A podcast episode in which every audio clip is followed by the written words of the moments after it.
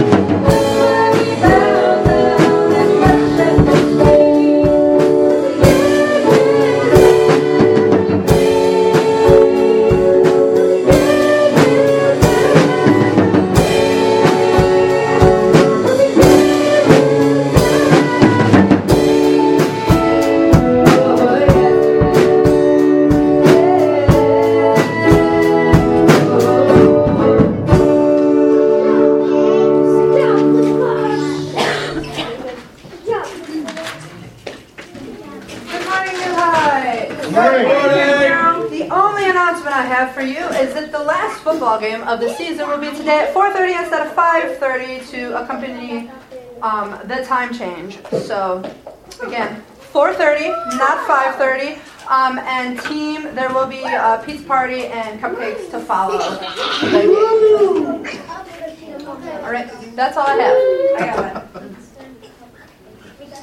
So, for, we did our whole lot of fun yesterday. Thank you to all those who helped. Give me now. For those that donated candy, we were going to do a drawing for kids and a drawing for adults. I'm doing a drawing for the adults. Children, I have four five dollar gift cards, and I have four children that donated candy.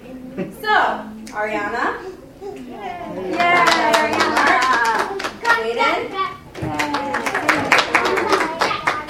Jason and Carol. Hey,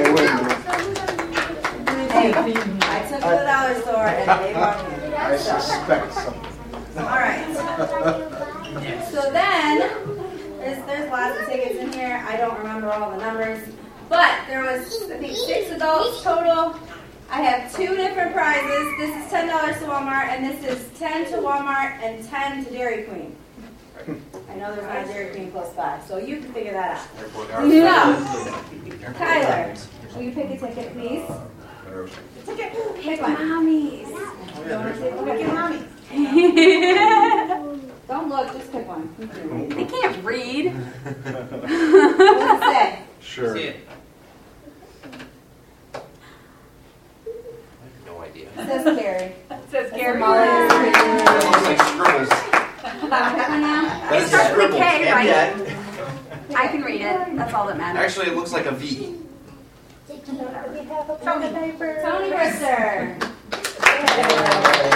There are very few lots of places Tony Brister goes. All right. Thank you to those that donated. We did have some leftovers, so it went very well. That's all I got. I did roll. Mister Flynn, will you pray? Okay, there we go. Our Lord and Father, thank you for all that you've blessed us with. You place us at this time and place to serve you and love you. And um, so as we come here today, just, we ask that you move amongst us and touch everyone in here and draw us all closer to you. And um, pray in Jesus' name, amen.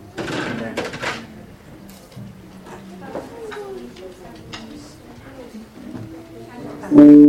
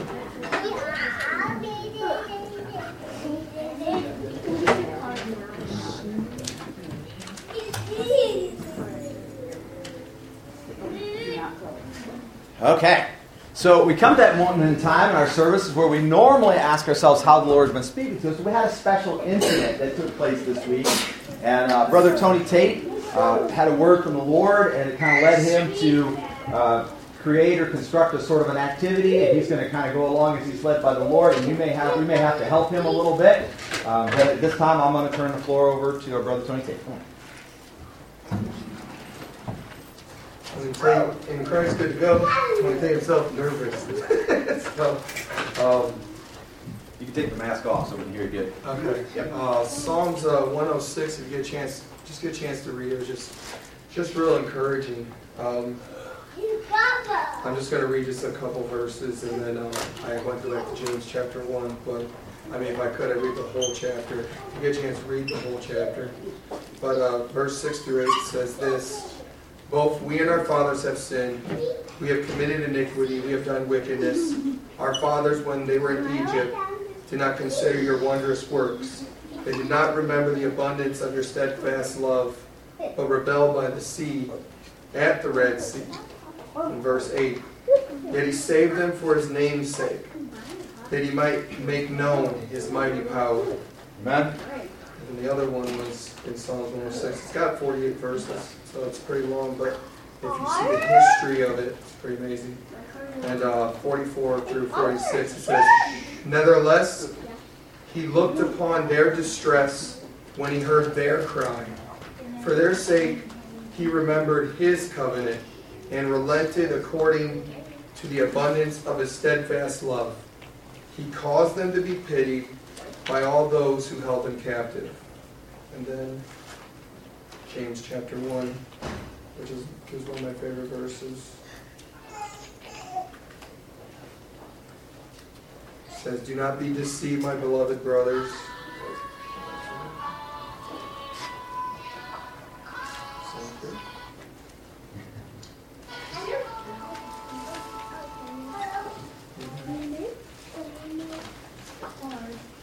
about things, so I guess it shows that. Okay, so it says, uh, do not be deceived, my beloved brothers. Every good, every good gift and every perfect gift is from above, coming down from the Father of lights, with whom there is no variation or shadow due to change, or in the N I V, like changing, like shifting shadows.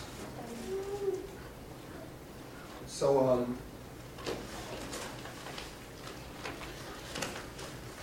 the other day I uh, had a talk with a, a brother of mine. I'm sure you're familiar who it is. But uh, when I was talking to my brother, I uh,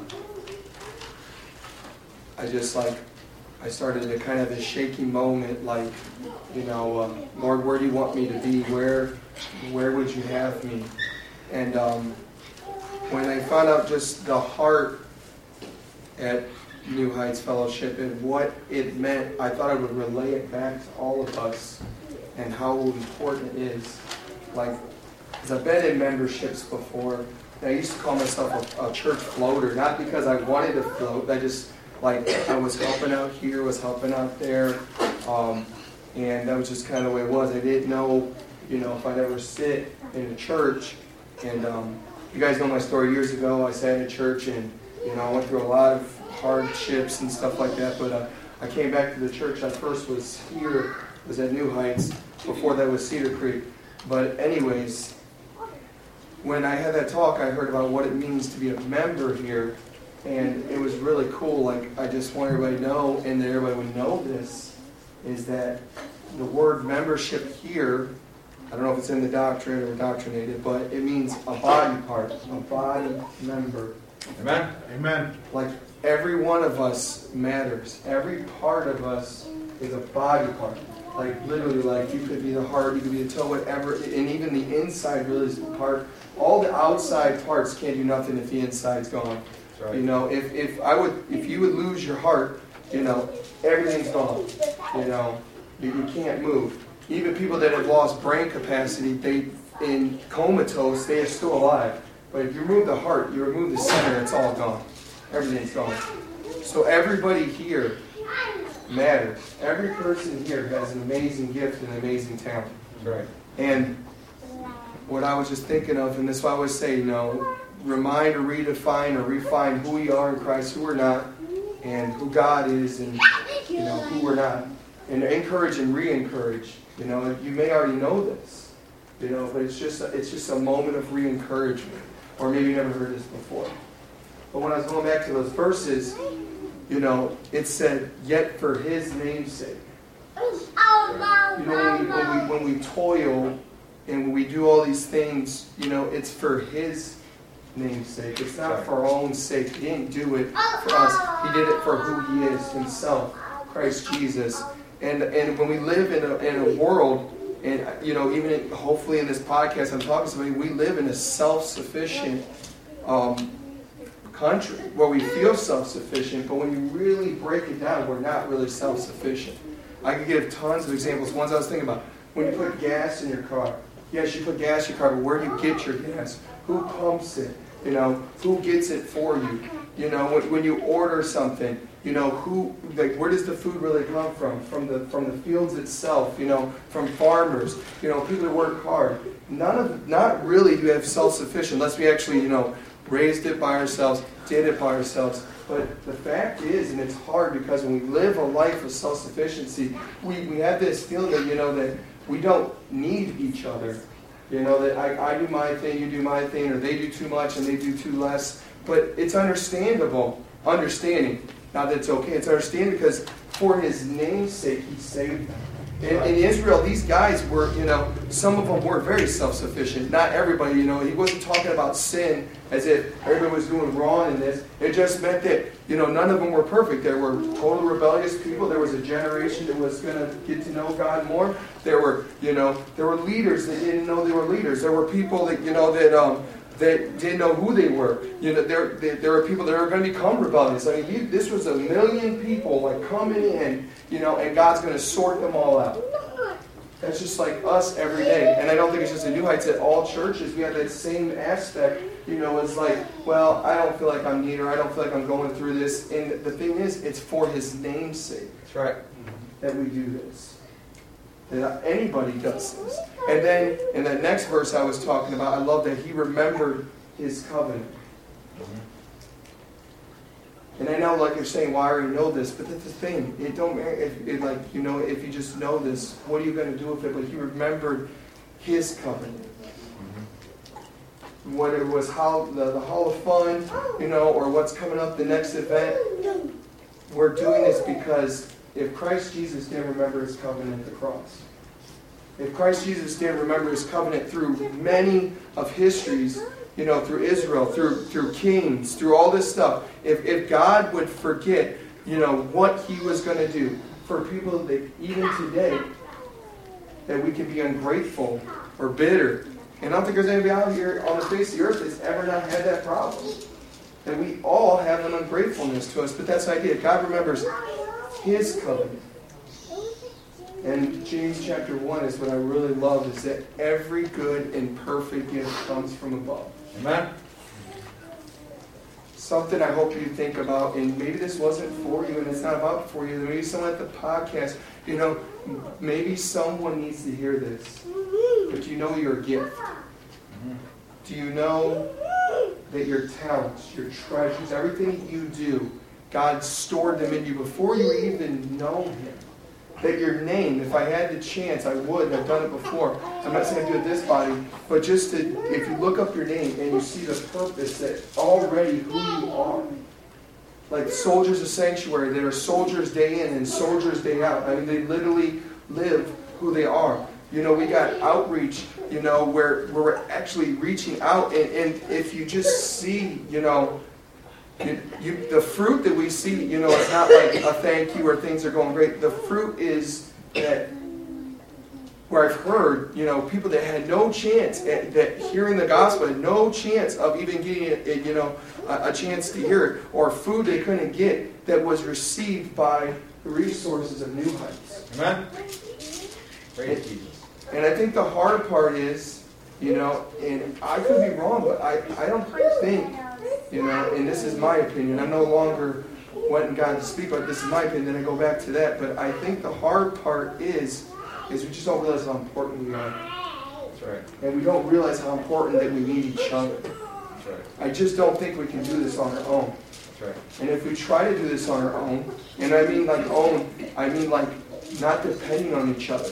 Because it, the one thing that this country is all about now, and I'm not saying all of them, is it's, you know, I don't depend on anyone, I depend on myself. But truly, if you see it day in and day out, and even here at New Heights, how we can encourage each other, how we pray for each other, how we're just here for each other, you know, the praise team that, and, you know, I hear it all the time, that, that brings the music, that shares the word before it's even shared, you know, that people are ready for kids' lessons and, and they inspire the kids for what's coming, you know, that God is really involved in all of this. And so, I just kind of encourage everybody. It's encourage. You have to find that courage. You have to do it. No one can do it for you. And you can say, well, you know, I think we're doing that. But if we were doing, if we're doing what we say we're doing, then the thing is, the body's encouraged. The body remembers their first love. The body itself, it, it can help each other in, in, in any shape or form. If we're not doing it, if we're not actually putting out some kind of effort, then the body will suffer. We'll still be a body, but the body will suffer. So really, that was for New Heights. But here, just thinking about this, anybody that has been in a church, has been in the body, get back in.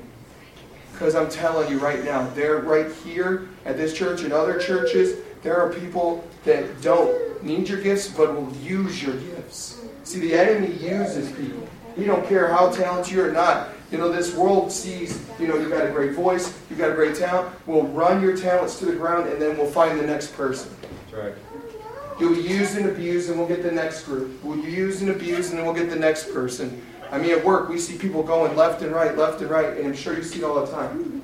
But when God instills your gifts, who you really are, who you say, who God says you are, you know, the, that is when your gifts are not actually being used.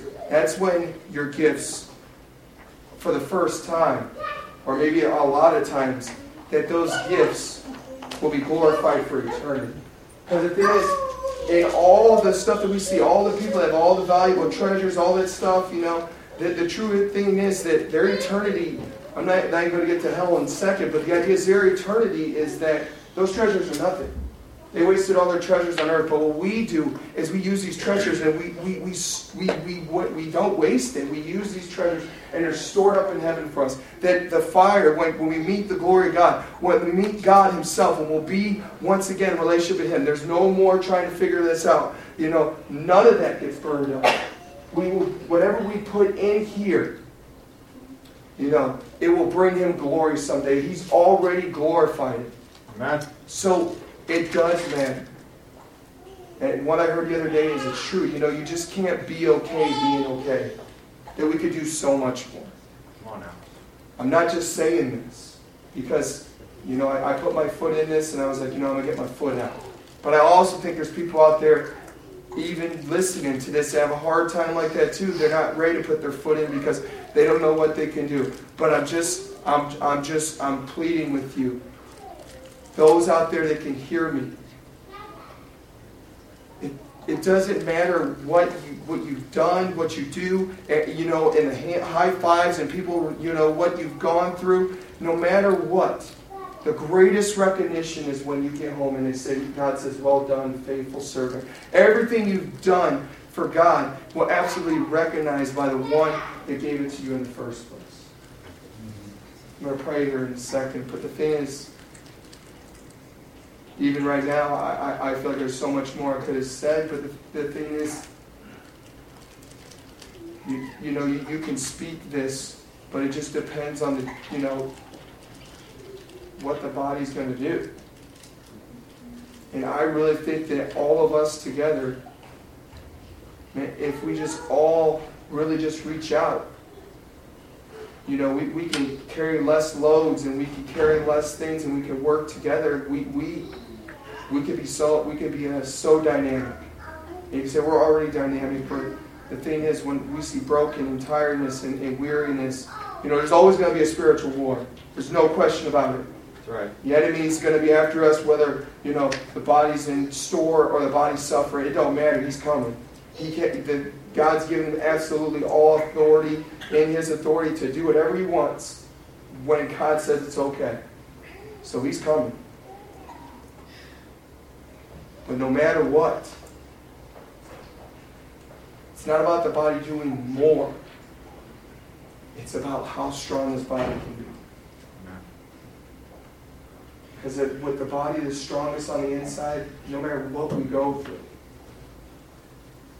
we can take the hits, we can take the shots, and we can reach out to each other. And we can be exactly, you know, what the body says. And I, I tell you, I, there's no way that one person can do this. It has to be all of us or nothing. Because that's truly what the body does. The body doesn't reject anything. It goes, you know, it may it may feel like you do more work than me, you know this, but it doesn't matter. The body does exactly what that part has to do. You know, and for anybody out there, and I'm finishing with this, you know, out there on the podcast, if you feel like you were that you matter and you need to do something, then go out and do it. Go out there and do it. Come back home. The prodigal son, the whole idea about the prodigal son is that he wasted his talents, wasted his gifts. He thought he knew what he was doing. Uh, he, and when famine came, he went back and then found out who his father really was. Who he really was. Who he should have never left. So come back home. Come back to church. Come back to a brother. Come back to a sister. Get yourself reunited because I'm telling you, united we stand, divided we're going to fall. But united we can take a stand. So, glorious Father, I just come before you right now. It's a prayer that anybody would pray. Lord, you're a protector. God, you protect us from false hope, false truth, false love. And this world is, without you, it's false. And it doesn't take away from what you spoke into existence, humanity, the earth, the creation, the animals, the light, the heavens, all that stuff. But without you, it's not as glorious as it should be. And without Christ Jesus, apart from us, we can do nothing. John fifteen. So we ask that you protect us and also that we protect ourselves as you deliver us and you save us, as you rescue us, that we also realize that we have that effort. We have to rescue ourselves, that we have to go do this. We have to go out and actually put out the effort, because we're not sponges.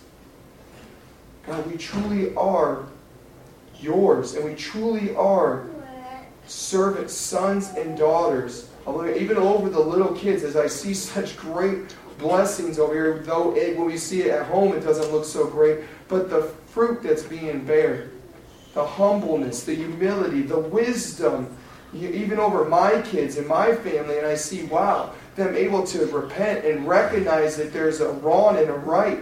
What amazing gifts that this generation has in store if your return is not soon. If not, this next generation that literally can grow with you could be the next step of watching it. But till then, here we are. We are the fathers and, and the mothers of this generation, husbands and wives of this generation, um, ready to help out this generation. And we are this generation. So we ask, God, that you help us. Because that's the thing, Lord, we need your help. Can't do this on our own.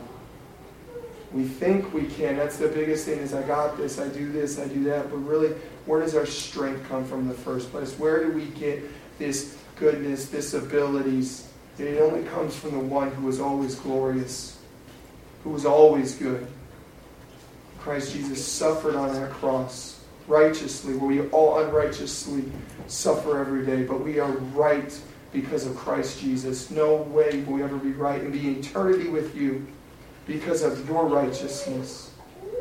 There's nothing we have done to prove ourselves worthy. We are worthy. Say to myself, you know, when you're, I am worthy of hell and I am unworthy of heaven. But Christ's worth at the cross is the reason I can even stand here today. You are worthy. In Christ Jesus' name.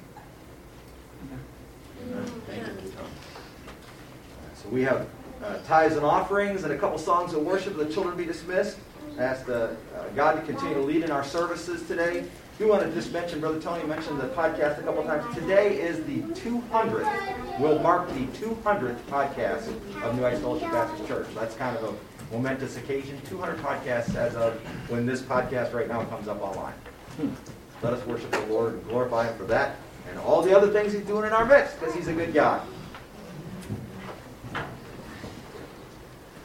Thank you.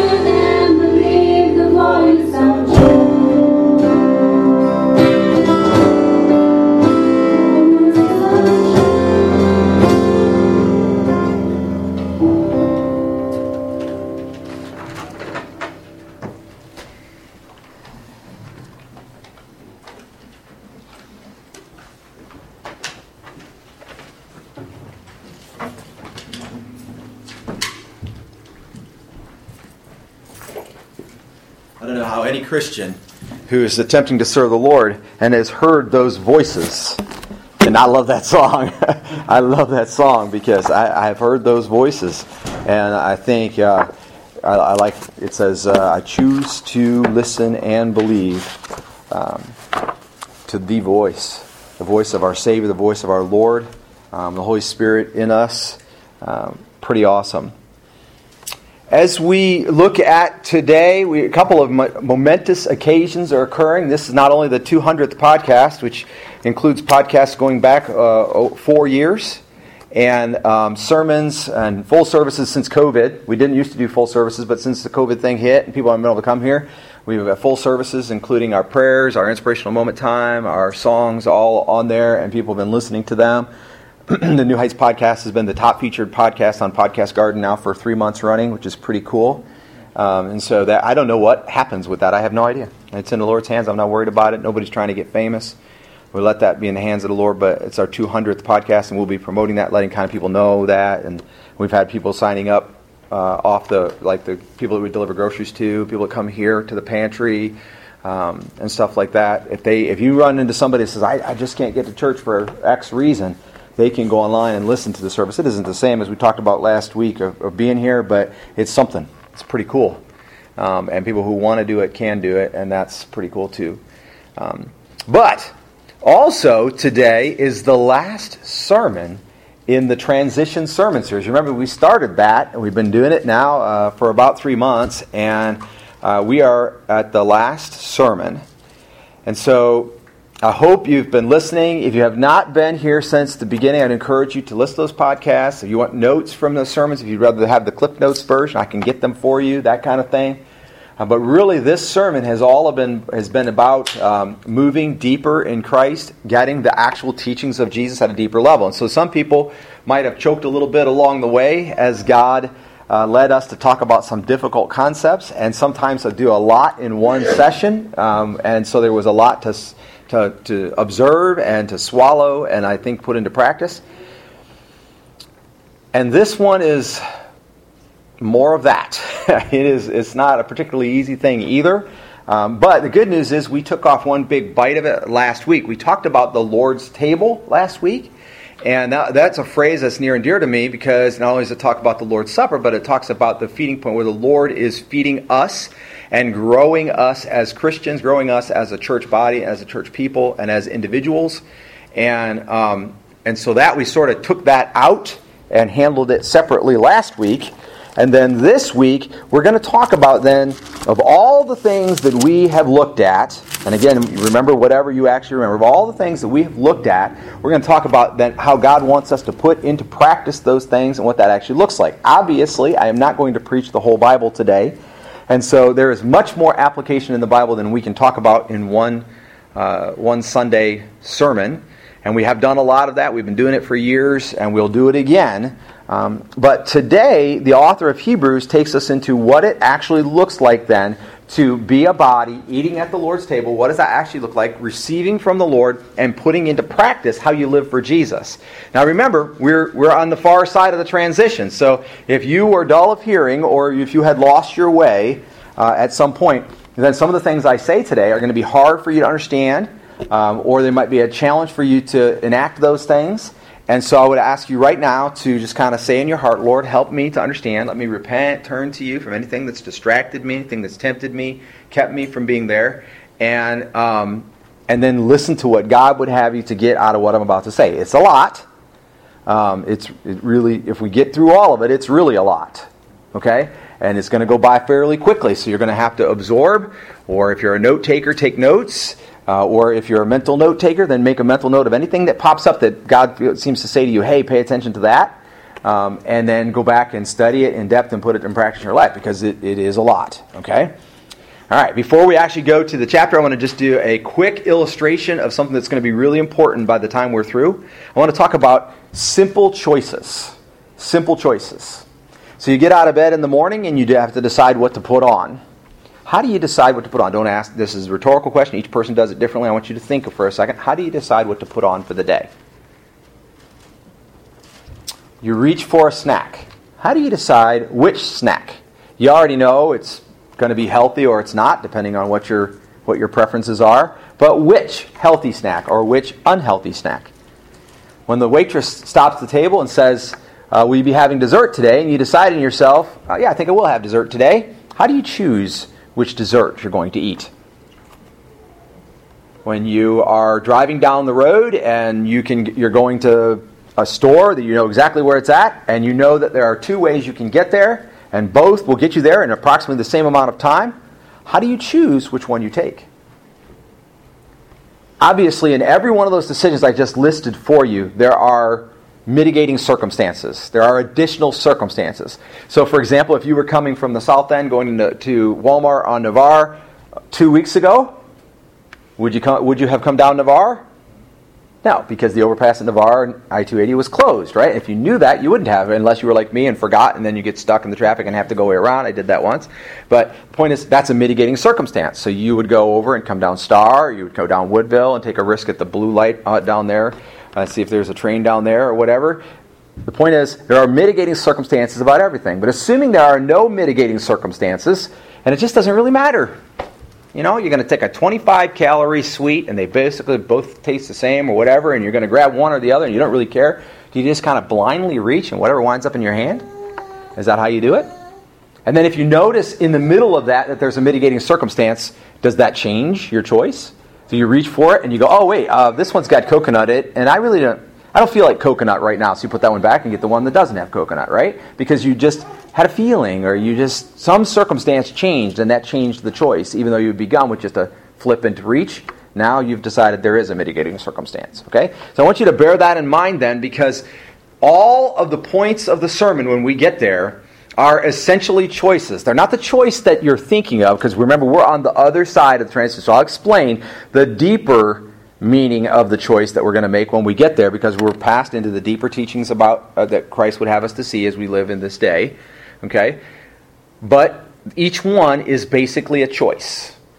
Okay, now grab your Bibles if you would. Take a little breath with me, maybe for the first time ever, or just because you know this is going to be a good word from God in the last sermon, the two hundredth podcast, whatever. And give me an amen as we go to Hebrews chapter thirteen. Yahtzee. Amen. And Yahtzee. Awesome. All right. Hebrews thirteen. Again, a couple of these verses we tackled last week, uh, so we won't have to hound them today, but we are going to read uh, Hebrews thirteen, one through seventeen for our text for the day. It says, let love of the brethren continue. Now, I'm not going to get into it right this second, but you understand in the Greek that's exactly three words. There are three words there in that, in that verse in the Greek, and two of them are the same, meno. Meno, Philadelphia, meno is what that verse actually says. We'll come back to it in the points. Okay? Meno, Philadelphia, meno. Let love of the brethren continue.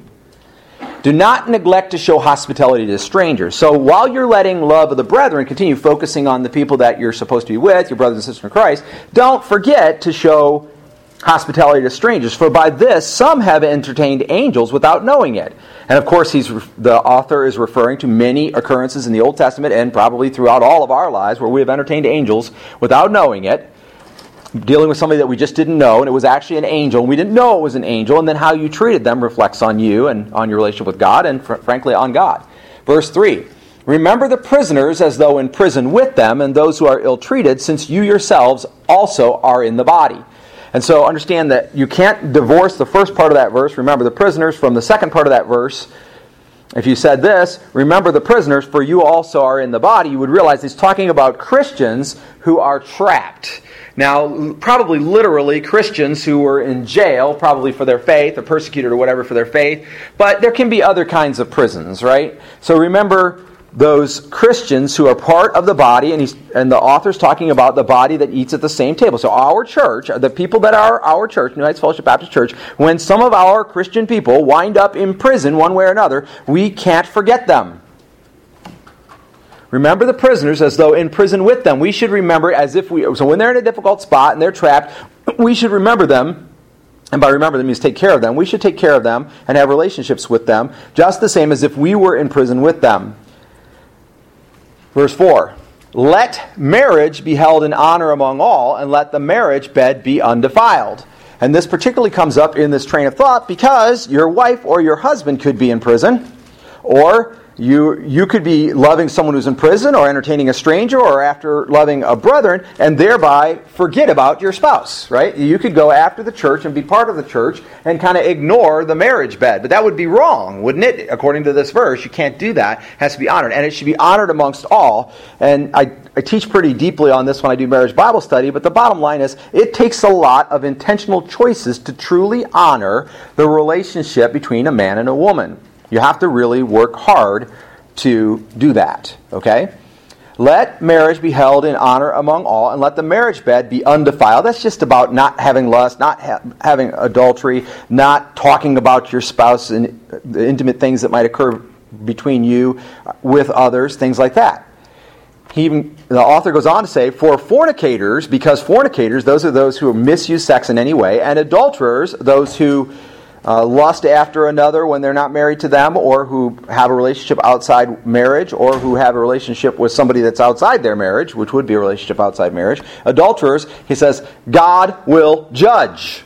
Okay? Which is interesting because, again, we're talking about Christian folk. This is on the flip side of the transition. We're talking about Christian folk, and if you, as a Christian, are married, and you then go and lust after somebody else who is not your spouse, you have committed adultery, according to Jesus, not my words, but Jesus' words, and it says you will be judged, which is harsh, because the whole point of Christianity is that we will not be judged that way, right? So don't risk that, is what he's saying. Don't don't go back there. If you're a for, you can't be a fornicator and an adulterer and a follower of the Lord, is basically what the author is saying. Verse five, let your character be free from the love of money, being content with what you have.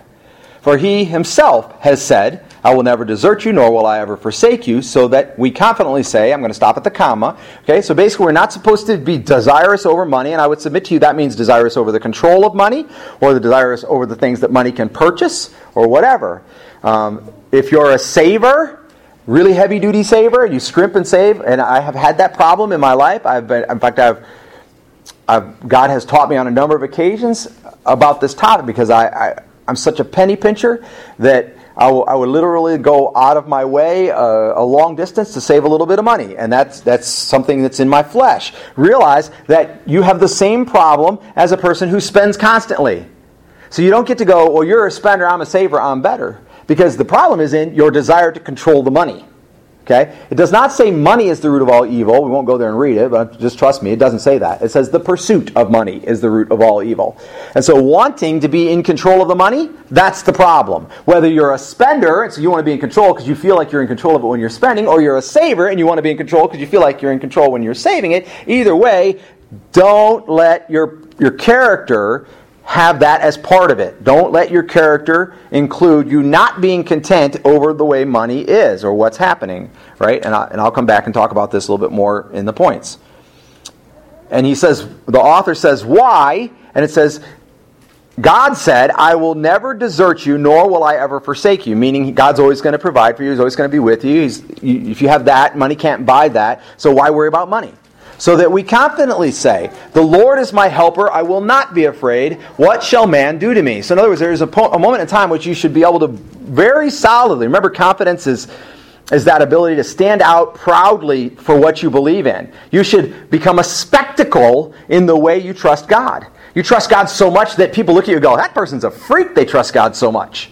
Right? How can they not be afraid in this moment? How can they not be uh, depressed when that's going on or whatever? And you sh- and people should look at you and go, "That's weird." And you go, "It's okay. I'm not. It's not that I'm weird. In my flesh, I would be terrified.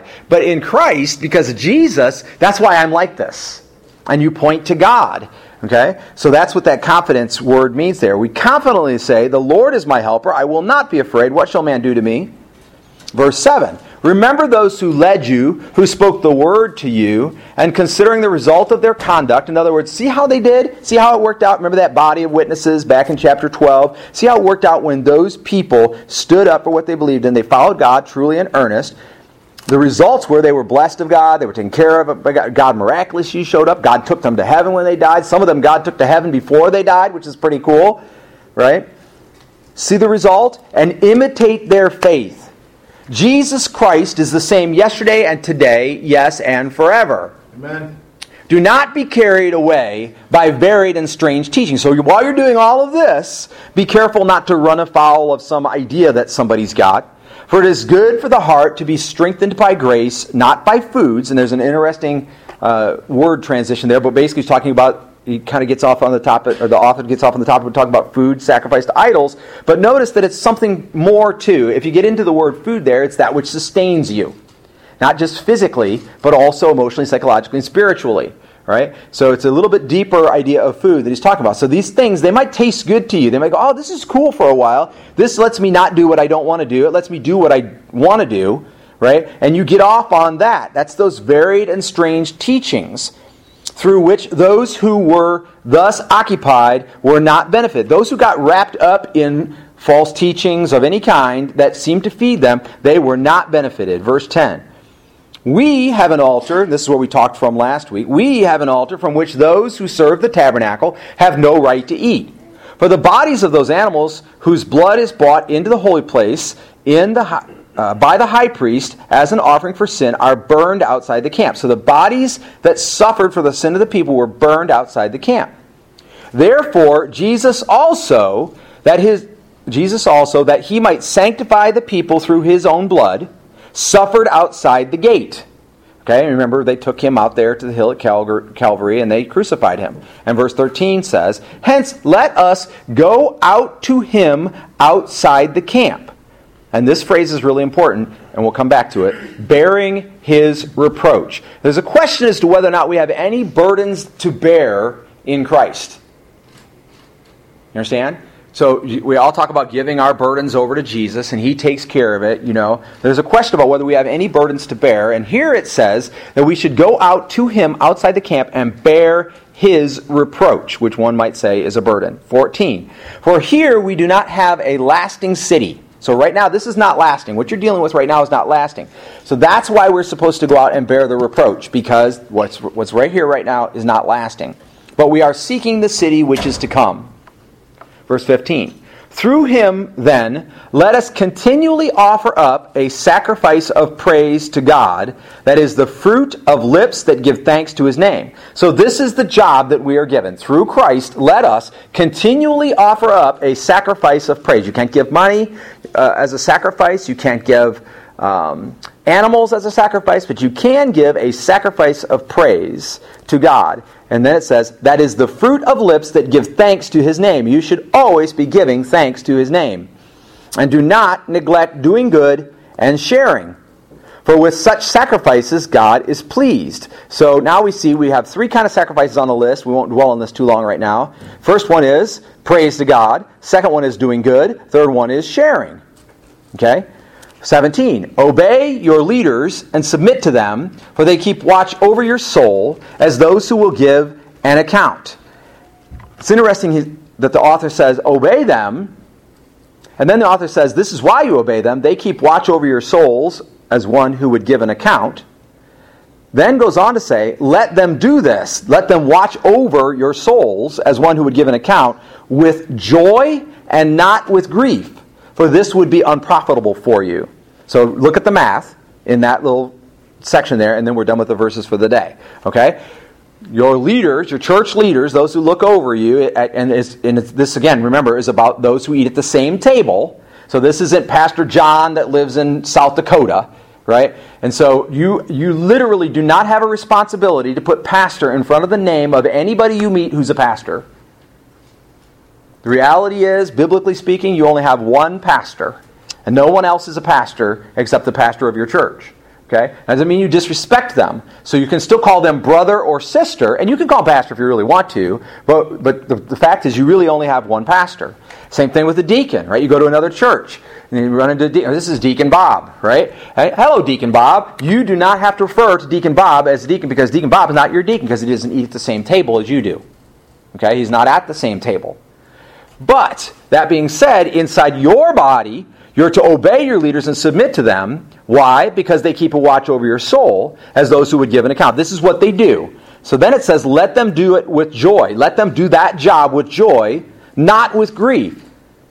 Listen to the last part. For this would be unprofitable for,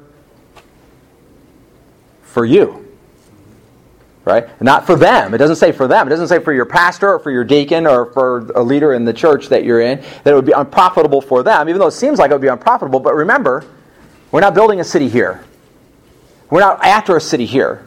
We're after a city there. Lo- yeah, I'd love to do my job as a pastor with no uh, discouragement and so on. Uh, but the bottom line is, I'm not building a city here. I have a city there, right? So it's up to you for your benefit to respect and obey, because they have the job of watching over your soul, so you should let them do that with joy and without grief, because that's profitable for you. Or to do so, if they had to do it with grief, that would be unprofitable for you. Okay, so we're through the text, Hebrews thirteen, one through seventeen. We are not done with our Bibles by any means, if you're one who likes to follow along, especially writing your Bible and so on. Okay, here we go. First point of the day. This is really huge to me. It's Menno, Philadelphia, Menno. It's that first verse. Let brotherly love, let love of the brethren continue. And your verse, I'm guessing, if you don't have a New American Standard Bible in front of you, the majority of them translate it differently.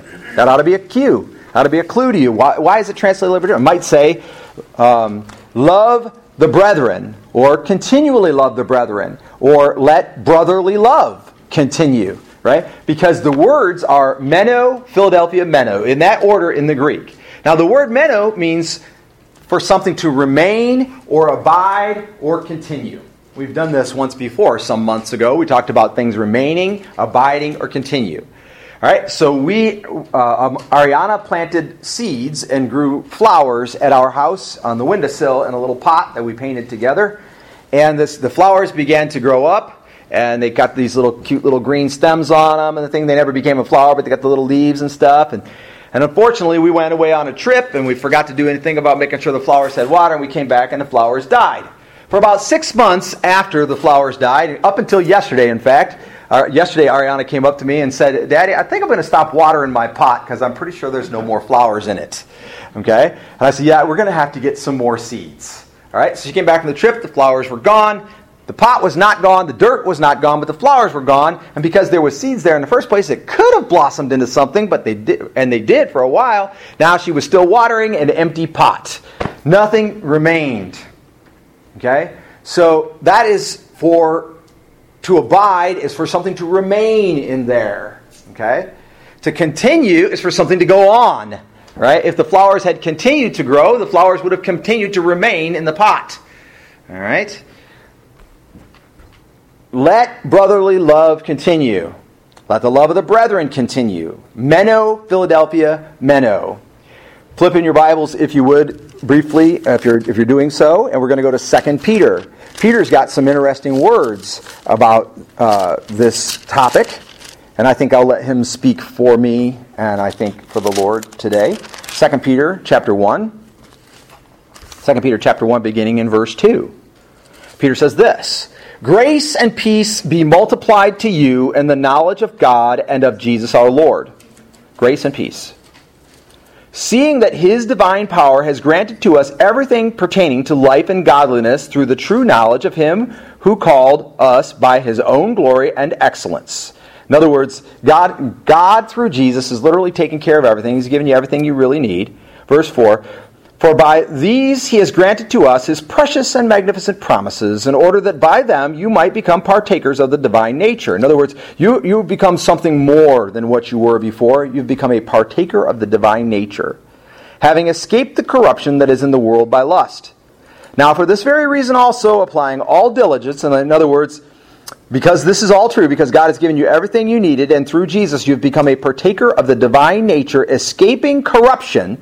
In other words, you're not falling apart anymore. You're not a piece of junk anymore. You're very useful to God now because you have the divine nature in you. And you escaped it. That, that corruption is in the world through lust, it says. "For now, for this reason also, applying all diligence." In other words, get your butt busy. Do some work. Put in some activity. He says, "in your faith, supply moral excellence." Stand up and be counted. Be honest. Be strong. Be true. Moral excellence. "And in your moral excellence, knowledge." Know something. Learn something. Have something worthwhile explaining to somebody else. "And in your knowledge, self-control." Make some choices, for crying out loud. Discipline yourself. Step away from stuff that you shouldn't have anything to do with. Self-control. And in your self-control, perseverance. Continue. Don't stop. Don't let life beat you down. And in your perseverance, godliness. And in your godliness, brotherly kindness. Godliness, by the way, is just being more like God and doing the things God would have you to do. And in your go- godliness, brotherly kindness. And in your brotherly kindness, love.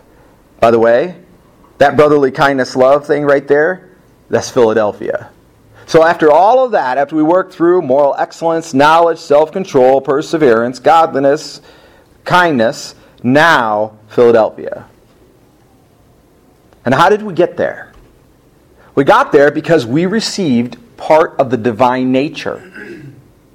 We became, in a sense, more like God. And we're supposed to be growing more like God all the time. Supply godliness, right? For if these qualities are yours, these things that were on that list, they're yours, and are increasing.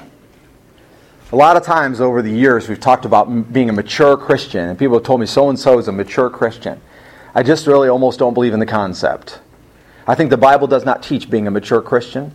I think being a mature Christian, by definition, is being a maturing Christian. I think we all have a long way to go. If you live long enough, you have a long way to go. And the further you go with the Lord, the more you'll realize you don't know. The more you realize you got to learn. The more that you'll realize that it's possible for you to do and for Him to do in you. But this is what it says. For if these qualities, those who are on that list, are yours and are increasing, they render you, the qualities render you, they make you neither useless nor unfruitful in the true knowledge of our Lord Jesus Christ. Oh my goodness, what a waste it would be to have the true knowledge of our Lord Jesus Christ, to know that Jesus died on the cross for you, to know that you have been called to live for Him who died for you, and to be found just a waste of flesh. What a terrible tragedy that would be. And how to avoid it? These qualities, and these qualities increasing, ensure, they render you, they make you not possibly useless. Verse nine says, for he who lacks these qualities... In other words, if you don't have these things that were on that list at all in any measure, or any one of them, if you had just one of them, you say, I don't know anything. Or uh, you're supposed to be persevering and continuing, pressing on, doing what you're supposed to be doing, but you're quitting on a regular basis. Or you lack godliness. You know you're not living for the Lord. You're not doing what's right. You're lying. You're cheating. You're stealing. You're tricking. You're manipulating. You're lusting. Whatever it is. If you lack godliness, if you know you lack one of those traits, this is what he said. This is what the Peter wrote. For he who lacks these qualities is blind or short-sighted, having forgotten his purification from his former sins. You forgot that you were set free, that you could set aside all that mess that you were. Therefore, brethren, be all the more diligent to make certain about his calling and choosing you. For as long as you practice these things, you will never stumble. For in this way, the entrance into the eternal kingdom of our Lord and Savior Jesus Christ will be abundantly supplied to you. This is how God's going to give it to you. That's the pattern. Meno, Philadelphia, Meno. Let love for the brethren continue. Does anybody here remember, maybe there's a marriage Bible study person in uh, the group, and you remember the, the, the kind of love that Philadelphia love is? Does anybody remember the kind of what eros love is? That one's pretty easy, because eros is where we get our word erotic from. Eros love is physical love. Man, that's nice. She's nice, or he's nice. That's how a lot of relationships start out, but they're not good relationships unless they become some other kind, right? Then there's agape love. Does anybody remember agape love? Agape love is that self-sacrificing love that gives its all. That's the kind of love that really should be present in a marriage. When you're when a husband and wife love each other, they say, it's more important to me, he says, it's more important to me that she's healthy, happy, cared for, protected, et cetera. It's more important to me that those things are true than it is that I am happy, than it is that I am healthy, that I am protected, or that I am cared for. It's more important. So a husband begins to take care of his wife and make his wife's things, the most important things. And the wife turns around and does the same thing, and she makes his things the most. It's more important that he's happy, healthy, cared for, protected, right? So that man steps up with a gun, and they're wrestling to see who gets to get in front. That's, but of course the man wins that wrestle most likely, right? But the point is, that's what agape love is. Now, brotherly love is a choice between somebody. It's it's not like I'm going to ever have intimacy with this person. It's not like I'm ever going to kiss this person or French kiss this person or hold their hand or hide in a closet with them. It's not that kind of love. This is the kind of love where a man and a woman or a, a man and a man or a woman and a woman stand up next to each other and they form a wall against the force of darkness. And one begins to waver and the other one holds them up. It's the kind of love that when we get hit, we get hit. And this is what we're supposed to allow to remain and to abide and to continue. Notice, remain, abide, and continue. What is the nature of those verses? Where is the beginning? If we're supposed to allow it to remain, abide, and continue, when did it begin? Already. Listen to me. If you don't love your Christian brothers and sisters, you probably aren't saved and don't have any. Because at the moment somebody in this room who is actually a Christian got saved, they should have fallen into brotherly love or sisterly love with everybody that eats at the same Lord's table as them. We love these people. Now, loving isn't always pleasant. Sometimes you got to work out your difficulties. There are hardships. Sometimes people do things you don't like. Sometimes you got to practice accountability, and you go and you say to them, look, I see what you're doing. I need you, you need to per- repent and turn back to the Lord because that's not good for you, what you're doing. God will stop it. God will not be happy.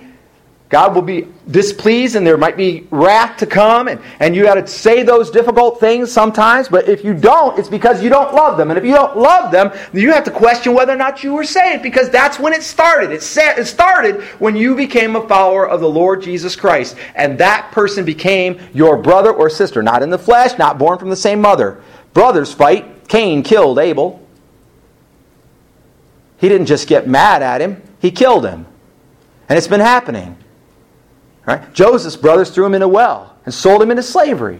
It's been happening all the time, brothers. And, and if you got a brother and you say, I will stand up for my brother, and I will nothing stop me from protecting, caring about, I would take a hit for my brother. If that's the kind of love for you have your bro- your biological brother, then I say, awesome. That's the way it should be.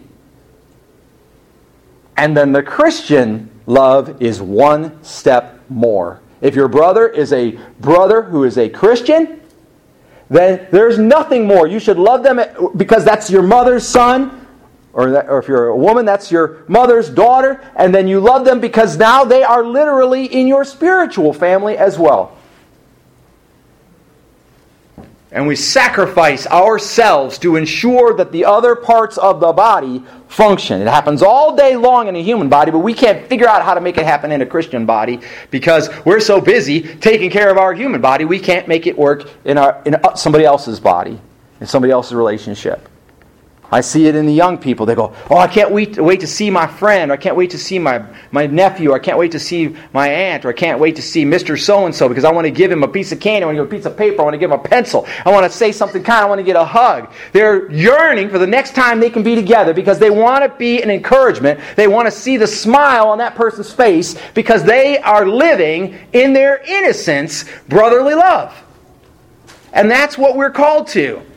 And the author of Hebrews is saying, let it remain. Stop squelching it. I know you got problems. I know you're going to run into somebody in the church who's going to treat you bad, and you're going to, you're going to be like, why did they treat me like that? I have had people say things to me that in the church, brothers and sisters in Christ, in our church, and and in churches that I've been before, that you would go, if anybody ever said anything that, that to me, I would literally want to rip their face off. And that's what's going to happen in the church. Let's get ready for it. And what is your job when that happens? Let brotherly love continue. How do you do that? How do you let brotherly love continue when the other person's behaving not like a brother? It doesn't say if they behave like brothers. It doesn't say that. If they're not behaving like a brother, then practice Matthew eighteen accountability, and eventually, if they don't repent, get them kicked out of the church so you can stop practicing brotherly love with them. It's your only out. You have to love them despite their idiocy. You have to love them despite their weakness. You have to love them despite their laziness. You have to love them despite their distracted nature. You have to love them despite the words that they use that make you feel bad. Let brotherly love continue. Don't squelch it. And what Peter said to us is that because of that, if we do that, that is how you ensure, that is how you are rendered ready to go into the kingdom of God. Let brotherly love continue. In First Peter, he writes about it as well. This won't take long, but we're going to go look at it briefly. First Peter chapter one, beginning in verse seventeen. And it, uh, verse seventeen says, "And if you address as Father the one who impartially judges according to each man's work, conduct yourselves," if, if you address as Father, if God is your Father, "conduct yourselves in fear during the time of your stay upon earth, knowing that you were not redeemed with perishable things like silver or gold from your futile way of life inherited from your forefathers, but with precious blood as of a lamb, unblemished and spotless, the blood of Christ." I, I just want to hear him saying, "For crying out loud." You know what I'm saying? He's like, it's the blood of Christ. Verse twenty, "For he was foreknown before the foundation of the world, but has appeared in these last times for the sake of you, who through him are believers in God, who raised him from the dead and gave him glory. So from the dead and gave, I'm sorry, so that your faith and hope are in God. Since you have, in obedience to the truth, purified your souls," listen to this, "since you have, in obedience to the truth, purified your souls for a sincere love of the brethren. Fervently love one another from the heart. For you have been born again, not of seed which is perishable, but imperishable, that is through the living and abiding Word of God." God can do this in you. God has paid the price to do this in you. To give up all that you are and all that you have, if it is so necessary, to love the brothers and sisters in Christ who sit at the table with you. Menno, Philadelphia, Menno. The next time you want to get mad at somebody in the church, I want you to remember these words. Menno, Philadelphia, Menno. It's interesting, isn't it? Menno, Philadelphia, Menno. You know why? Because the Menno is let it re- remain, abide, continue. And he said it twice. Once before the Philadelphia and once after. Where's the emphasis? It's not on the Philadelphia. It's on the remaining, the abiding, the continuing. Because that's our job. Our job is not to provide the brotherly love. It is to remain, continue, and abide the brotherly love. Let brotherly love continue. Second point. Skip down a little bit further in the passage that we read in Hebrews. It says, being content. Remember that? It says, don't lust after, don't covet after the money. And it says, being content. Had an interesting thought as I was thinking about this. Um, some folks are discontented fairly regularly over money. That's what it's about, right? I didn't get paid enough. I worked in management in some sense. Now I'm the director of the Life Station and the pastor of New Heights, but I've worked in management in some sense for uh, twenty years, over twenty years, uh, coming up on thirty years. Wow, I'm getting old. thirty years I've been working in management. And one of the early principles of management I heard was money can only be a demoralizer. So you never get people to feel good by giving them more money, more than you can by taking away less money. If you give somebody a dollar an hour raise, they're going to be happy when they hear about it. And then they're going to live their life accordingly, and it's all going to be spent, and they're not even going to think about it for the weeks and months coming ahead. They're not even going to think about it at all. They only had a few moments. Oh, cool, I got a raise, and that was basically it. Now try somebody, taking somebody away a dime off their hourly wage. And their morale will drop. And for days, weeks, months, or years, they will debate with themselves, why did they take that dime? What am I, a piece of dirt? It could be fifty dollars an hour and you drop them to forty-nine ninety. And they're going, what, take my dime? What is the whole point of that? Was I was I bad? They hate me? Whatever. Looking for a new job because you took their dime. People get discontented about money, but they shouldn't. Money is not a source of contentment nor a source of discontentment. You say, well, if I don't have any money, I can't buy food. That makes me discontented. Then it's a lack of food that actually is making you discontented, right? If I don't have any money, I can't buy clothing. It's that lack of clothing that's actually made. If I can't pay for rent, I don't have a place to live. Then it's a lack of a place to live that's really the problem, right? Money is not now that makes a person content nor discontent, right? And the Bible is telling us not to be discontent, to, but being content. It's interesting because, remember I said all of these are choices? The word there where it says being content is archeo, uh, which you don't need to remember that. But what it means is to build a wall. That's where that word archao comes from. It means to build a wall. So we're going to build a wall of contentment. Now that's not the imagery you normally think of, is it? But when the raiders come, you got a good wall. You go, huh, they can't get in here. I'm good. Right? And that's what it's talking about. It's talking about building a wall of contentment. Well, all walls I've ever seen are built out of three things. I'm going to give you two, and I want you to give me the last one. The last one's the tricky one. See if anybody can get it. Any wall builders in the house. All walls are essentially... So there's bricks, and there's mortar, and there's one more. And a mortar includes the water necessary and so on like that. Properly mixed mortar and bricks. What's the last one? Labor. Labor. The position of the bricks, the, the putting them where they go, right? It's three ingredients. So we're going to build a wall out of three ingredients.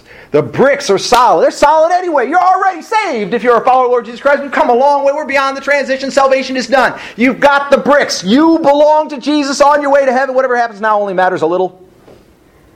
Matters a lot what you choose, but anything that happens to you only matters a little because you know where you're going. Right? So when someone steals from you, does it change who you are? Should it change whether or not you're content or not? Stinking got a mansion in heaven. Who cares if they took your fifty bucks? You're going to heaven, where you not only won't need it, but if you did, if you could sell a mansion in heaven for an amount of money, it would literally be all the money that has ever existed for all time, times ten. So you're going to heaven. Somebody steals from you, what's the problem? You're still going to heaven, right? Why are you discontented? The bricks are good. God has given us the bricks are good. The mortar is where how the bricks stick together, right? And we learn those pieces, if you will, from Scripture. We look at what the Bible says about it. So he said, understand, the Lord, you know, we belong to the Lord of heaven. I'm going to read a few, and I'm going to go fast, and I apologize for those of you who are note takers, because I'm about to make this a little bit difficult. All right?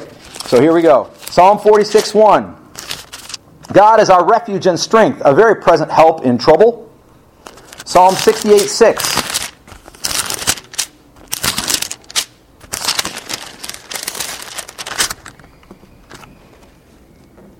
God makes a home for the lonely. He leads out the prisoners into prosperity. Only the rebellious dwell in a parched land.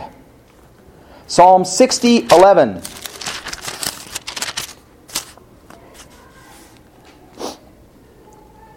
Oh, give us help against the adversary, for deliverance by man is in vain.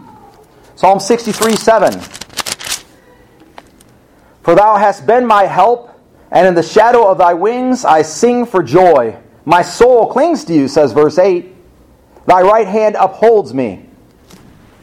And the list goes on. The psalmist over and over and over again is dwelling on the nature of God to provide for his people. God is faithful. The only real question is, do you understand God's faithfulness? That's the mortar.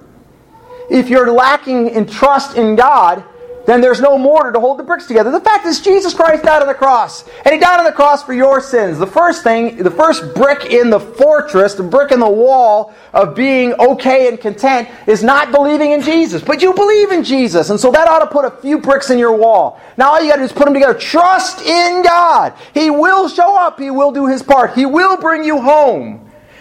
We read the Scripture in time and time again. Verses explain to us what that looks like. Paul even goes on to say that he will work together all things for our good for those who love him and are called according to his purpose. If you don't love God or you aren't called according to his purpose, then you can't claim that promise. But if you do love God and you are called according to his purpose, then God's going to take literally everything that goes wrong and he's going to make it work out for your good in the end. You need to see how the bricks that are God's bricks go together. Remember, we're in the deep transition teaching now. We're beyond the foundation. This is not about whether or not you're saved. You said you're saved. If you're here today and you're not saved, you've not trusted in Jesus Christ as your Lord and Savior in earnest, and professed it with your mouth that Jesus is Lord and Savior and God raised him from the dead, do that right now. Right where you say, say to the person sitting next to you, now I am a, now I believe. Trust, brick one. And then one after another, those bricks come as you learn what God has done, as you trust. You look at the witnesses from Hebrews chapter twelve. You look at the life of Abraham and David and Noah and Moses and even Adam. And you learn what's right and you learn what's wrong, and the, the mortar takes shape. It begins to fill in the gaps and stack and hold the bricks together. And by now, every one of you should be teachers. You remember this? Every one of you should be able to say, look, I know in whom I walk. I know who takes care of me. Or as Paul wrote to Timothy, I know in whom I have trusted, and that he is able to keep unto that day that which I have entrusted to him. And then the third piece comes, and there is work to be done. And we read our Bibles, and we pray, and we get in the body, and we practice brotherly love, and we help sustain it. We make it remain. We make it continue. We serve in the body. We suffer in the body. We deliver truth to our neighbors and to our friends, to our family members, because we have become ministers of reconciliation. We do the work, as Peter said, get diligent for crying out loud. Mark out some time to spend with the Lord to better understand how the bricks go together and build a wall of contentment for yourself. We had a Bible study about uh, oh, about three months ago, two, three months ago, that came out of the book. No, it was less than that. About two months ago, came out of the book of Malachi. And we and it says in the book of Malachi at the very end, it talks about how God will reveal how the believers are blessed. He will show in the end day how the believers are blessed and how we're favored of God. And, I, and, and it's interesting because it says He will reveal or show it.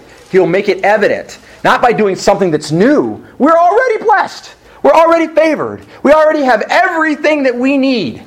Right? The work is not for that purpose. The work is to align the bricks and the mortar to build a wall of contentment, to be okay. If you have a wall of contentment in the world, you're an idiot, because you're going to hell.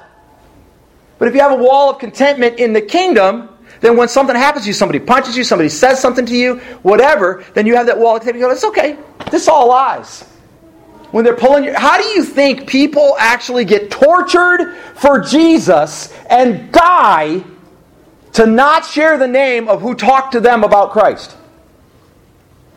American Christians, people in this room, you guys, something goes wrong, really wrong. I mean, it's really bad. You're sick. You're hurting. You know, you're like, we have our lines. Everybody has a line. Some people's line are pretty far down. I understand they don't quit. It, almost nothing would make them quit. But we haven't been put in the chair and had our fingernails pulled out yet. You haven't had batteries attached to battery cables attached to sensitive parts of your body yet. You haven't had to push past A K forty-sevens in the street to come to worship. Most of us were willing to push past a government order, which we didn't have to do to be able to come here. Thankfully, we never had one, but people did in America. And we're fussing over, oh, I'm a little extra tired today. I'm running behind. Things are chaotic. It's confusing. I got a job that wants to pay me to not be in worship.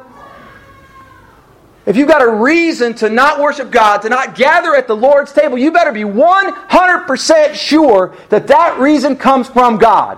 Otherwise, don't kid yourself. You're in line for wrath. Because the Lord will correct your path, because He chastises all those whom He loves. And you're in line to be discontent, because you're not feeding at the table of the Lord where you belong. So now you're going to be discontented when you don't have the information. You, the mortar isn't quite right because you didn't get the teaching that you needed to fill it in, or the bricks don't line up quite right. You start saying to yourself, okay, I'm facing what seems like a fairly major demon here, or an evil spirit that's speaking to me, saying things, and I have rebuked that demon and evil spirit, and I can't be rid of it. It hasn't left me. But I know that he who is in me is greater than he who is in the world. So how is that fair? God is not doing what God promised He would do. Now what? And you wind up with discontentment over the fact that you can't deal with the problem that you are facing. The very wall that you were commissioned by God to build has holes in it, and you want to blame God for holes in your wall? You're ticked off, upset, frustrated, angry, downtrodden, depressed, struggling. I get it. Life sucks. Bad things happen. Build a stinking wall of contentment. Understand in whom you have trusted and what He is actively doing. He is preparing you for an eternity in heaven, not for Wednesday feeling better. Not so you can beat your way through the difficulty and go, okay, now I've solved my health concern, finances, relationship, whatever. So you can look back and put a little feather in your cap and go, oh, see, now things are better. That is not contentment. It may be celebration. It may be a feeling of success. It may bring you happiness to know that things are better now than they were last week. But that is not what God is asking you to build, commanding you to build. A wall of contentment is made up of the promises of God sealed together the way that they belong, and it protects you from being frustrated, discontent, upset, or angry. You say, wow, gosh, that isn't right because I've been a Christian for a long time and I've never gotten to the place where I don't get angry when somebody does something stupid. I've never gotten to the place where I don't get frustrated. Yes, the author of Hebrews is calling us to go somewhere further. Is that what you not expected when you came to church today? Did you not expect to be called to go somewhere further in Christ? We're eating at the Lord's table. The food here is pretty good. And it will build you up, and it will call you out, and it will stop you from being a sissy in the shoes that God has given you, and it's time to step up and build the wall that God has given us. This wall of contentment will ensure that in the greatest suffering or difficulty of your life, you will still be able to, point A, let brotherly love remain. Because you know, God's got this. But most of us could not quote seven promises out of the Bible that God has given us. You don't know the names of the bricks or how they go together. Some of us can, and that's pretty cool. But our job is to build a wall of contentment, to know that the Lord is my helper. This wall has a name and a formula. It comes straight out of the text. We are under siege by every kind of enemy. The main enemies in the world are the world system, Satan himself, probably most of us won't meet him in our lifetime, evil spirits, and me. Not me for you, but you for you. Check the list. Where will you find your brothers and sisters in Christ on that list? You won't. Also notice, by the way, it's the world system, not the world. Our fight is not against flesh and blood, but against principalities and powers.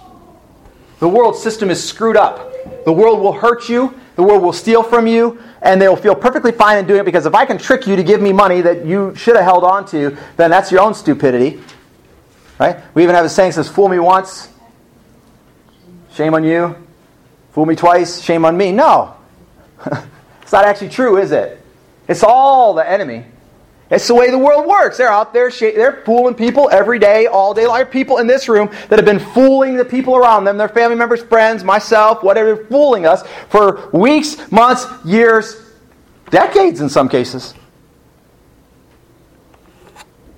And that's not shame on me.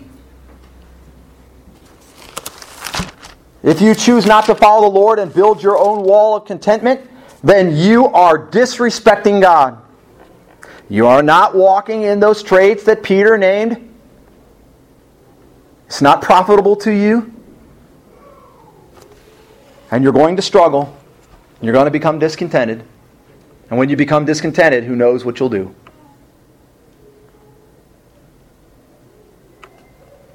Rather, he's, the author of Hebrews says this, let your character be free from the love of money, being content. Build a wall of contentment with what you have, for he himself has said, I will never desert you, nor will I ever forsake you, so that we confidently say, in a crazy, boastful, God is too big for you to swallow away, we confidently say, the Lord is my helper, I will not be afraid, what shall man do to you? Let them draw a knife and see what happens. Let them kill me and see what happens. I'll go to heaven and praise God for an eternity, while they go to hell and burn for an eternity. Who are you trusting in? If you're trusting in yourself or your family or whatever, if you're busy making sure that other people make you content, you're wasting your time. Defend against the lies. That's not even contentment. Third point. He says, so in everything, and it's it's found in verses twelve and thirteen, therefore, Jesus also, that he might sanctify the people through his own blood, suffered outside the gate. Hence, let us go out to him outside the gate, I'm sorry, outside the camp, bearing his reproach. For here we do not have a lasting city, but we are seeking the city which is to come. This is the unpopular message of Christianity. This will not help you win somebody to Jesus, unless they're a sadist, or a masochist rather, I guess is the right word, unless they want to suffer pain. The reality is Christianity includes going outside the camp and suffering the reproach of Jesus. When somebody is obviously angry with God and they say something mean or nasty to you, and that's the person you really want to talk to. And somebody shouts or belittles you or uses nasty words or whatever, that's the person you really want to talk to. Go outside the gate and bear his reproach.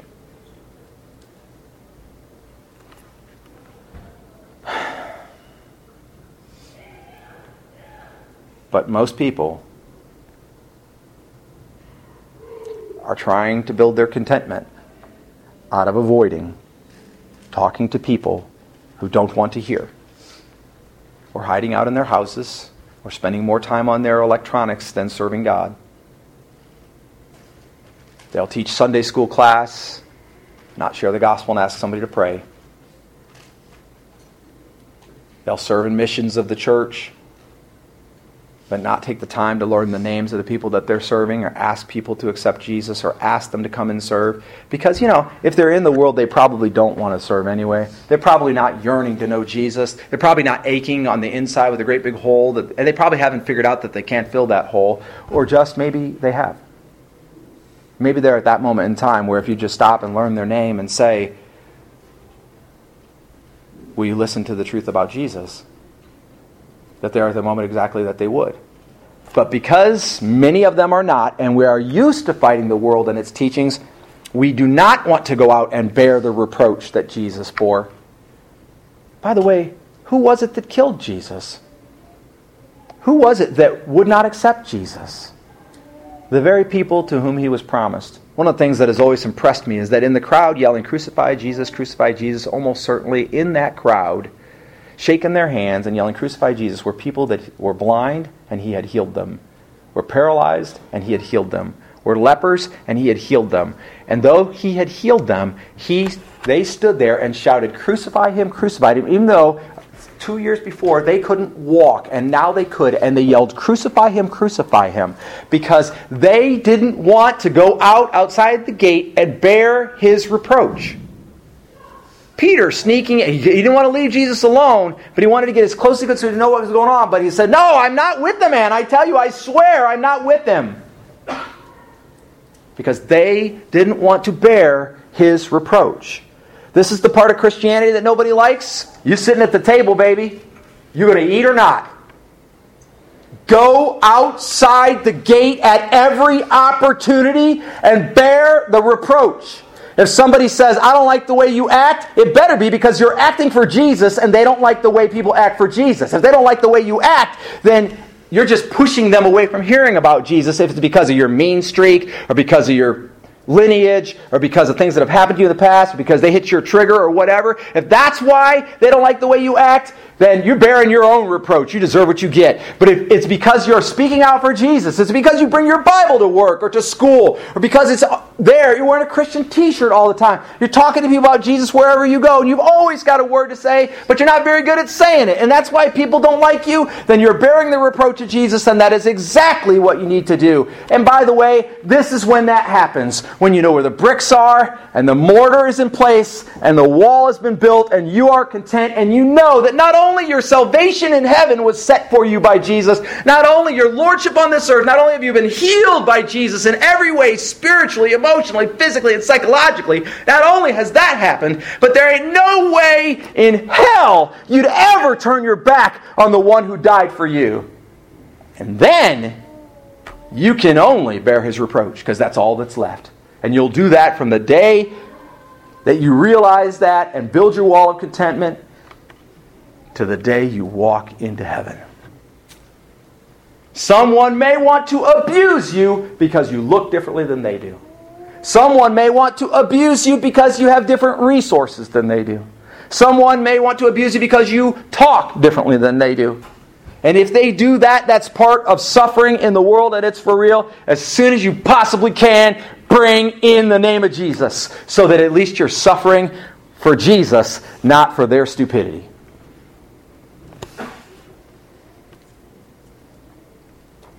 many years ago now, we're coming to the conclusion, many years ago now, we had a conflict at a softball game.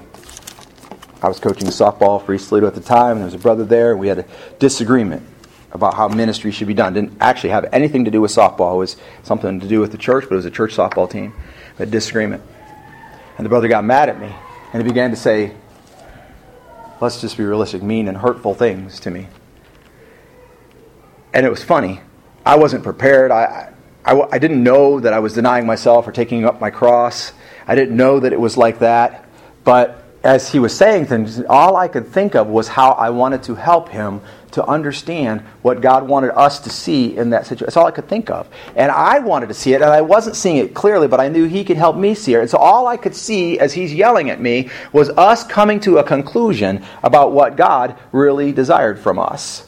Finally, he said some hurtful things. I think he uh, maybe threw a couple cuss words in there, talked about hell, uh, and whatever, and began to storm away.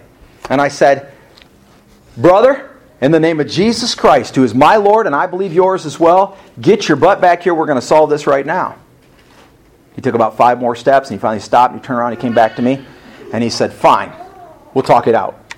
And, we, and he was still a little bit belligerent, and, and I was still probing, and I was feel, taking a pretty strong stance, and ultimately, we worked it out. Two months later, this is what he said to me, two months later.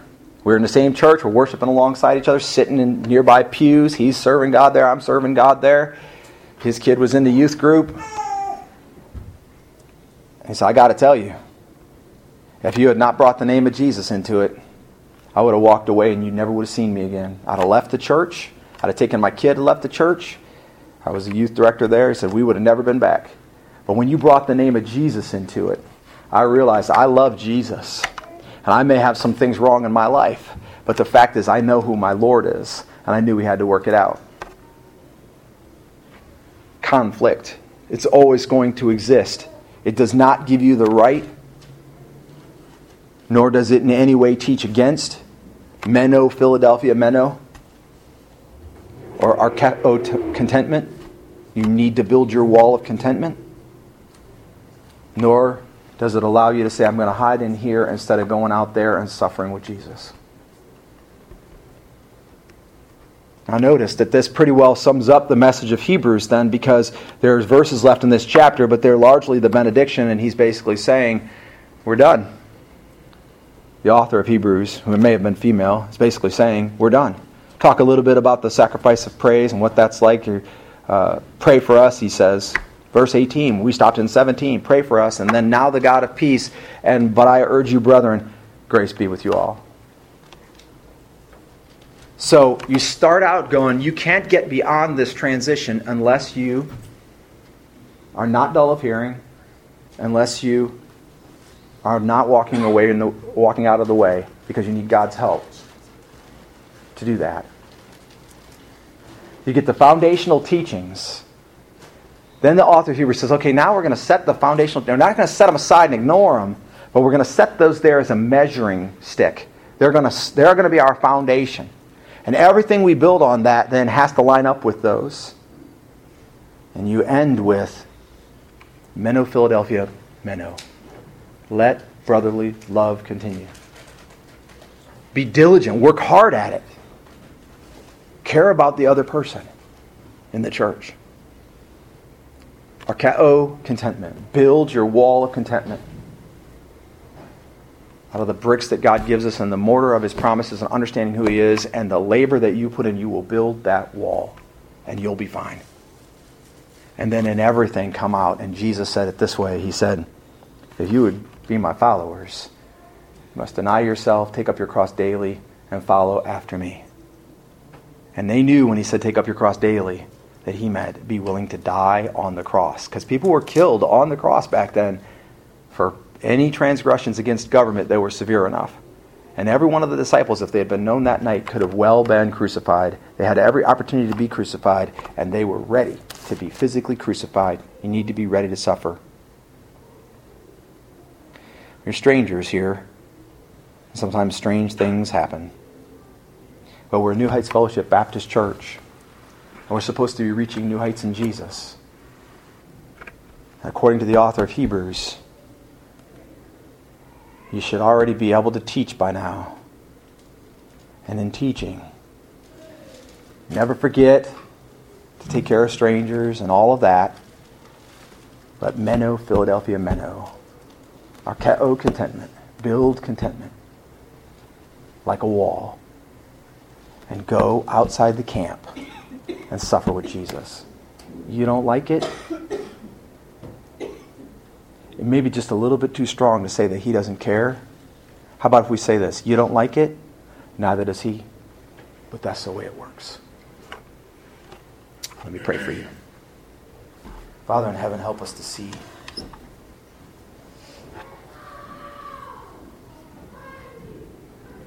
Help us to hear the voice of truth. Help us to be your people. Bond together. Eating from your table. Sacrificing our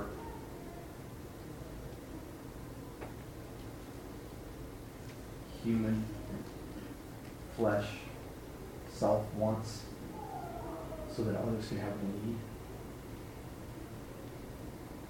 Working to build one another up and building our wall of contentment so that we can be okay in Christ when things turn bad. Let us, instead of dropping the ball, instead of letting brotherly love die, let us hear your command, pit ourselves to the task. Water the empty pot, plant the necessary seeds, and nurture and prune when necessary, and to ensure, as much as it depends upon us, that that brotherly, sisterly, church, godly, kingdom, same table love that you began in us, that you miraculously fostered when we all became your children and part of your spiritual family here, that that love continues and even flourishes, Lord. We can see it in its beautiful flowering fruit as we stand together outside the gate under the reproach that was due Jesus. And now, as his followers, as his heirs and joint heirs,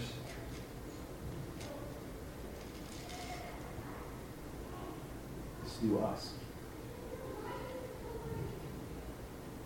Help us, Lord, to be the church.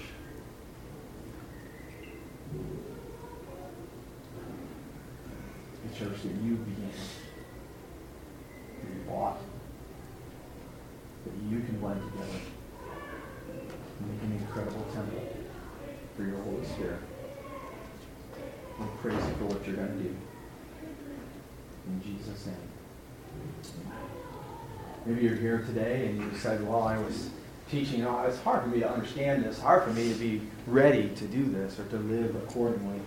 Um, maybe that's because you're realizing that you really never surrendered your life to the Lord. You want to do that now. You want to say, I want to live for Jesus. Not for me. For somebody's idea of what I'm supposed to be like. I want to live for Jesus. He died for me and I want to live for him. Would you accept Jesus Christ as Lord? Means he's in charge of your life. Savior. Means he paid the price for your sin. I believe in your heart that he did those things and that God raised him from the dead. And now confess with your mouth. As we go to sing this song, you'll respond. You'll walk forward to the front of the room or stand up where you are and get my attention on it from there. Or it's more comfortable from you, for you. Or maybe you're here today and you say, oh, I, I hear this message and I realize I have not loved. I realize this kind of love takes a major sacrifice on my part. And I'm going to really have to surrender to God in order for him to be able to multiply me so that I can love people the way I'm supposed to. That I can turn away from the world's distractions and temptations, my own hurt and sorrow, my own pain, and love these people. you may think that you're the weakest person in the room, when in reality you're actually the strongest in whatever area is that question. Would you now submit and say, okay, God, I want to love these people the way I'm supposed to. I want to be the kind of Christian I'm supposed to be. Would you beg God to help you, give you the strength and the wisdom to build up your wall of contentment so that when things go wrong, you're already ready to deal with those things. When the raiders come, you say, they're out there. They can't get in here at me because I've got a wall of contentment that God provided the bricks and the mortar and He and I built. Would you commit yourself to that today? It's a journey. You say, I might not get there in life through this lifetime. Yeah, you might not. There might be holes in your wall the whole time. But God's got the answers. He's got the bricks. He's willing to give the mortar. All you got to do is just start building now. And even a holy wall protects everywhere there isn't a hole. You can be content more and more and more. Will you unleash yourself? Stop with be drugged this way and that, and build your wall of contentment.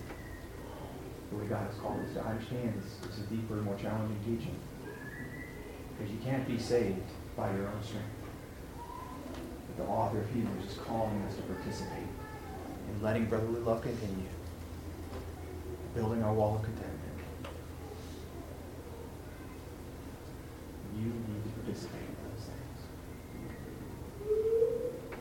Come outside the gate. I hope I, I hope I can say, come outside the gate with me. And let's go tell people. And some people ain't gonna like it. And let's not let's let them not like it. Let's not fuss over the fact that they don't like it. And keep hunting for people that do. People that God has called. People will be saved. Last praise team, come forward at this time. We're gonna sing a closing hymn. This is also a hymn of invitation, so it's the opportunity to make a decision for Christ today. If I did not list your decision, don't you let that hold you back. The Holy Spirit is speaking to you and asking you to do something in particular. You do what He asks you to do. He's way more important than I am. Like, I'm not even on the same scale, so it's more important that you do what God would have you to do today. Okay? And would you stand if you're comfortable and able to do so, and then sing this song with us, and then respond if the Lord is asking you to do so as we've closed out this sermon series. Small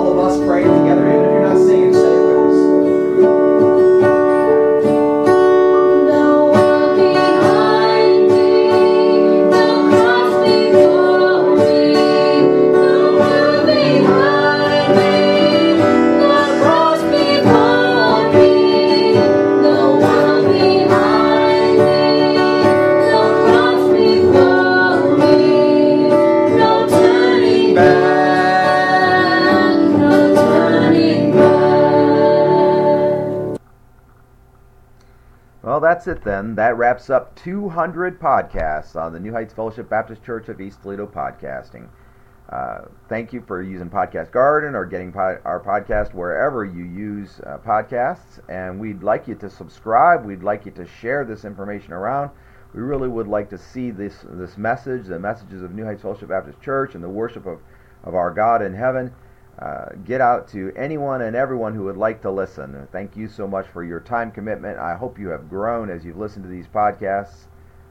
Uh, if you have not heard all the sermons in the Transitional Foundation co- podcast sermon series, uh, I would ask maybe that you would consider go back and listen to the ones that you missed. And back a long time back now, four years ago, you can listen to sermons from the Southside Life Station services. During the pandemic, we've not been able to have our services there, um, but we've been delivering food citywide. We need a little help financially. We definitely could use some volunteers. Definitely need a lot of prayer. And so just consider how you might reach out and, and help your neighbor, help us through these uh, ministry arms. Um, we do have the opportunity to receive some mission teams, so if you're with a church somewhere else, Uh, in the U S or even across the world, and you'd like to bring a mission team to Life Station to stay and work, um, if you'd like to volunteer to take deliveries, if you know someone who's in need of food in the Toledo area, any of those things are possible. You can give via our website. You can give by texting L S G I V E. That's going to go to Life Station, L S G I V, uh, to four one nine, four one nine, zero zero nine five, or you can give to New Heights directly by texting G I V E to four one nine, four one nine, zero zero nine five. You can also mail checks to P O Box nine sixty-two, uh, Toledo, Ohio four three six nine seven, and direct them either to New Heights or to the Life Station. And we sure appreciate you tuning in. We sure appreciate you promoting the podcast. And the most important thing, of course, is that we all reach new heights in Jesus and realize that love is for everyone. And you and I can make a difference, beginning right now in this very moment. God bless you as you serve Jesus and reach new heights.